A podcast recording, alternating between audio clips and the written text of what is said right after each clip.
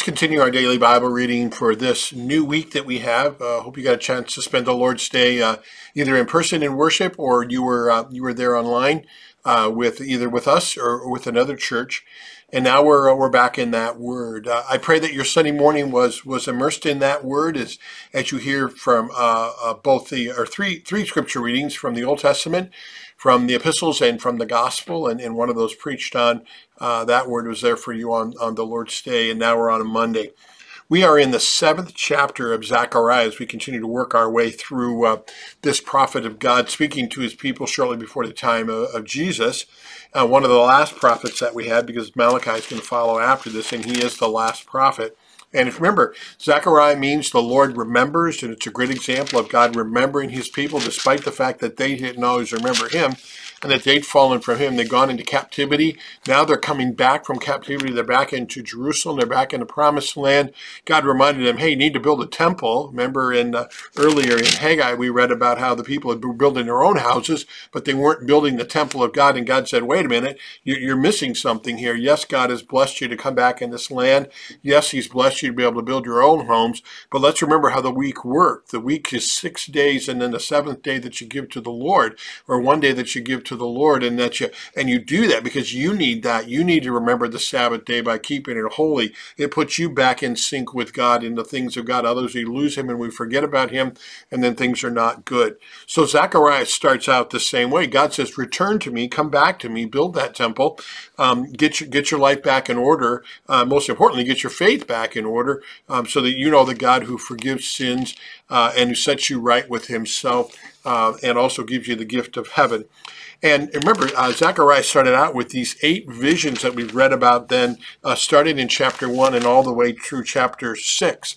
And all those are visions of God saying, I'm remembering you. This is what's going to happen. It hasn't happened yet. It's a vision into the future. And it's not so not so unusual for God to do that. I'm thinking about uh, in the ministry of Jesus how Jesus uh, told his disciples numerous times, "I'm going to be handed over. I'm going to be crucified. I'm going to rise from the dead." He gave them a vision to look to look ahead to. He told them, "In this world you're going to have trouble, but behold, I uh, but take heart. I have overcome the world. Don't worry about tomorrow. Worry about today. Focus on today." And we're going to see an example of that in the seventh chapter too. How we focus on today and the mission that's here. But even even in the, in the very last book of the Bible, we have a vision of what we have to look forward to in heaven. All those things give us hope. They're that light at the end of the tunnel for us. They're the one that encourages us in our daily life to not lose hope. Um, think of what the disciples went through before Jesus died on that cross and, and as he was dying on that cross and before he rose from the dead. If they didn't have all these visions that Jesus, Jesus had told them ahead of time what was going to happen, um, it would have been so hard for them to make it through. So uh, Zechariah is kind of set up in the same way. God works in the same way, where He gives visions to them to show them what's going to come uh, ahead of the time, ahead of time, uh, but but uh, calling them back to Him. So chapter seven now we get back into the narrative where uh, this is some two years after Zechariah started his ministry. My notes tell me. And uh, the people are saying, "Okay, did I did I do things right?" And, and God really calls them to heart. Um, he says, starting at verse four, um, "Were the fasts in the morning that you did? Did you do those for yourself or for me?"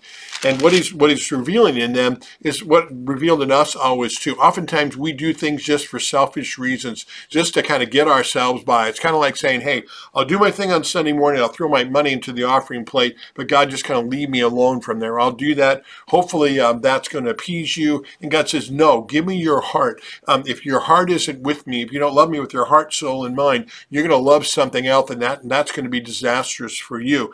So he said, and he calls them. Look at verse eight. What does he say? Render true judgments, show kindness, mercy to one another. Do not oppress the widow, the fatherless, the sojourner, the poor. Let none of you devise evil against another in your heart. In other words, they hadn't repented. They hadn't turned back to God. Yesterday in the gospel reading, um, Jesus brought up the example of a, a, guy who plants a plant and it doesn't yield any fruit. In other words, um, he's planted that faith in us, and if that faith is there, it's going to show in the fruits that we um, uh, that show in our lives, the fruits of love and joy and peace and patience and kindness and all of those things uh, in our lives. And they're not they're not uh, showing it there. Verse 12, he says, "Why? Because you have hard-hearted hearts.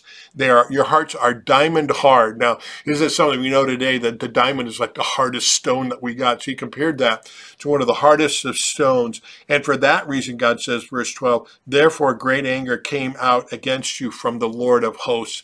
In other words, God will do anything and everything because he's passionate about us to turn us around, to get us to repent, to come back to him, to not go our own way, which is going to lead to destruction. But he loves us enough to do whatever it takes to turn us around. And so this chapter 7 is kind of that transition now um, after all those visions back to now, what do I do today?